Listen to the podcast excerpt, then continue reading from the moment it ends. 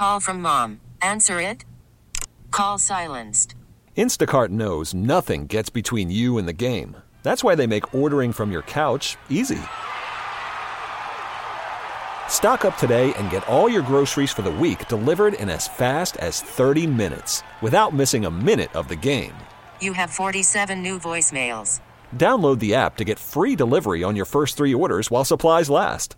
Minimum $10 per order. Additional terms apply. It's 9:30 in 716. It's impeachment story time. For those of you at home, it's time to change the channel, turn down the volume, or hide the kids, put them to bed. Now I yield to Mr. Schiff for story time hour. All right, it was a lighter moment at the end of the impeachment public hearing Wednesday evening as a long day came to a close. But what happened earlier in the day is what made the serious headlines. Donald Trump said, quote, I want nothing, I want nothing. No quid pro quos. Tell Zelensky to do the right thing. That's a body slam. He's uh, amended his testimony. Uh, he had, I guess, temporary amnesia when he first testified behind closed doors, and then other information came out, and he's all over the board. You would think that what's coming out, you would think they wouldn't want to hear any more of. And is the tide turning? Independents right now in New York are siding a little bit more with Republicans than they are with Democrats on the question of impeachment. I'm Tim Wenger on 930 and 716. As the public hearings continue, we take a look at some of the headlines, the meaning of it, and also some polling that shows an interesting trend in New York State. House Intelligence Committee Chair Adam Schiff says Democrats will decide in coming days what response is appropriate after hearing from a dozen witnesses in seven House impeachment hearings. The seventh hearing began Thursday morning with witnesses Fiona Hill, a former White House national security aide, and David Holmes, a foreign service officer serving in Kiev. Democrats are investigating President Trump's dealings in Ukraine, of course. Republicans have argued that Trump did nothing illegal. California Representative Devin Nunes, the top Republican on the panel, said Thursday, marks the merciful end of this spectacle. Ambassador Gordon Sondland completed almost six hours of testimony in a hearing that House Intelligence Chair Schiff is calling a seminal moment in our investigation. Representative Devin Nunes, the top Republican on the panel, said there was zero evidence from Sondland's testimony. If this hearing was a television sitcom, it officially jumped the shark yesterday and ought to be canceled. Let's jump in with one of our political go to guys, Carl Calabrese but it was very revealing uh, in in that it it showed what I would term the, the iron triangle of the resistance, which is the Democrats, the the media, and the permanent bureaucracy, and all three of them showed their hands yesterday and showed how this whole this whole thing has been choreographed to play out. Let me give you the example. Um, ambassador to the European Union, Ambassador Sondland was or, or was was termed to be the the the guy who was going to get Trump. He had all the bombshells. And they release his 23 page statement in advance. And in there he says there was a quid pro quo. And that then goes on the media, and that's that's proclaimed all day on radio, television, and, and online print media. Bombshell, they got him, they got the quid pro quo. When he actually comes before the committee and under questioning, he admits he has no evidence. He presumed it. And when asked, how did, why did you presume it? He said, well, it's from reading media reports and talking to other people in the bureaucracy. There's two unbiased, reliable sources. So he presumed it.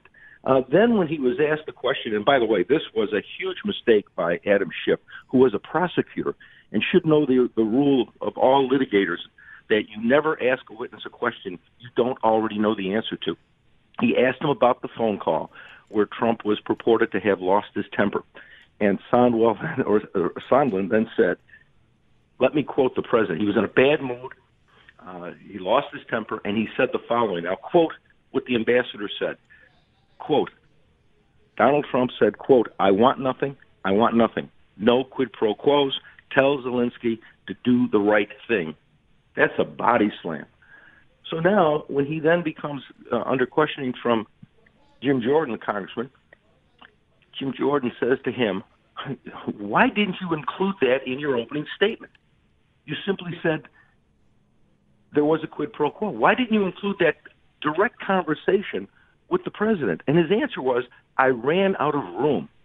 Are you are you kidding me? I ran out of room to to, to list probably the the most important statement, the only direct conversation you had with the president, where you you you talk about that very issue, and the president answers it in no uncertain terms, and you don't include it in your written statement, you just saw the iron triangle at work. Wow. So, where is all of this headed? well, like I said, it, it, it, should be over now. I mean, you know, over the last few days, um, Representative uh, Steph uh, Stefanik, I think her name is Elise Stefanik. Stefanik. That's how you pronounce it. She's asked every witness the same series of questions, every single one. Were there any quid pro quos? Do you have any evidence of bribery? Do you have any evidence of extortion? Is there anything here that's an impeachable offense?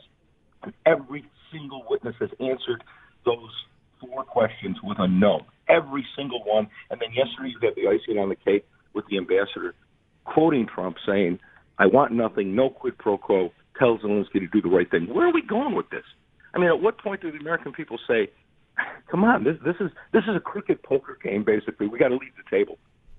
Well, we know the outcome, right? I mean, it's going to go through the House, go to the Senate, where uh, impeachment uh, likely will not happen as a, a vote in the Senate. Uh, that being said, the length of the testimony, uh, more to come today. Today will be the last day this week, but then uh, another week ahead. Uh, Democrats, they, they probably have all they need to hear or all they need to put out by now, right? You would think that what's coming out, you would think they wouldn't want to hear any more of. I mean, because again, every single person has said, I had no firsthand knowledge. I have no evidence. Everything is presumed. Everything is second and third hand. I mean, at some point, you think they would they would have some embarrassment about their lack of ability to come up with a real case here. Uh, but you know, apparently they don't. And Adam Schiff is having a great time with his 15 minutes of fame in the spotlight, and I don't think he wants to go away anytime soon. But, but by the way, Brian, there's some interesting thoughts going on about the Senate. Uh, initially, it was thought that the Senate Republicans would dismiss this out of hand and not even bring it to a trial. I'm reading now that some Republican uh, senators are thinking maybe we ought to have a trial, and maybe a long one, because they believe now that the longer this thing goes on, the more it benefits Trump.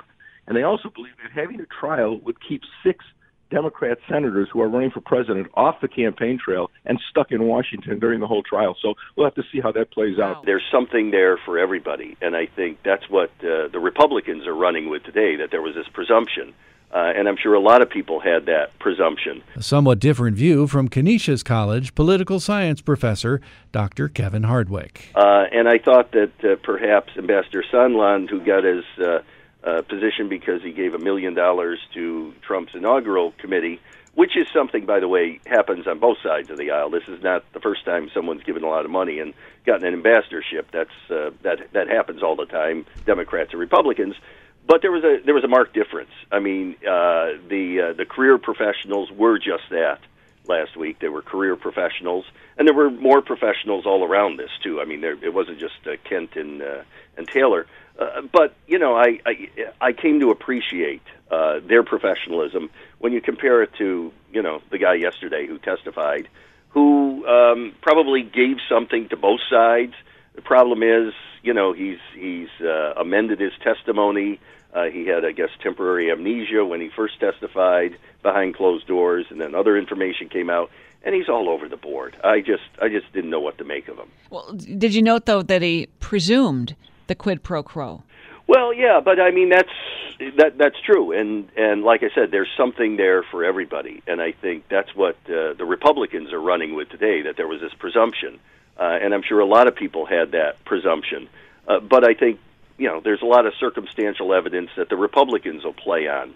I, you know, out of all the testimony yesterday, I found the most interesting, probably that which people are talking the least about and that was a Defense Department Assistant Secretary last night, Laura Cooper, uh, who you know dropped a bombshell around seven thirty, eight o'clock that no one probably saw, and that's that after she testified behind closed doors and a transcript of her testimony uh, was released.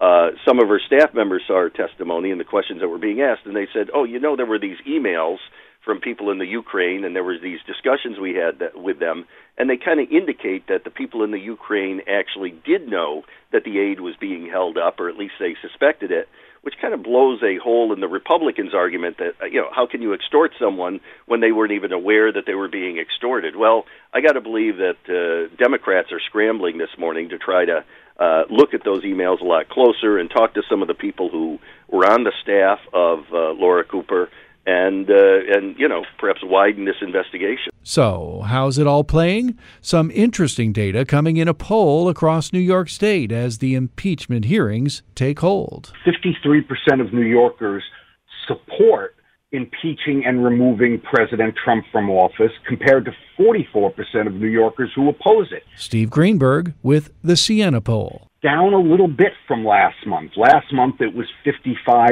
38. So what's the difference? No difference with Democrats who overwhelmingly support uh, impeachment and removal. No difference with Republicans who overwhelmingly oppose impeachment and removal. Independents made a change. Last month, independents were virtually break even on this question.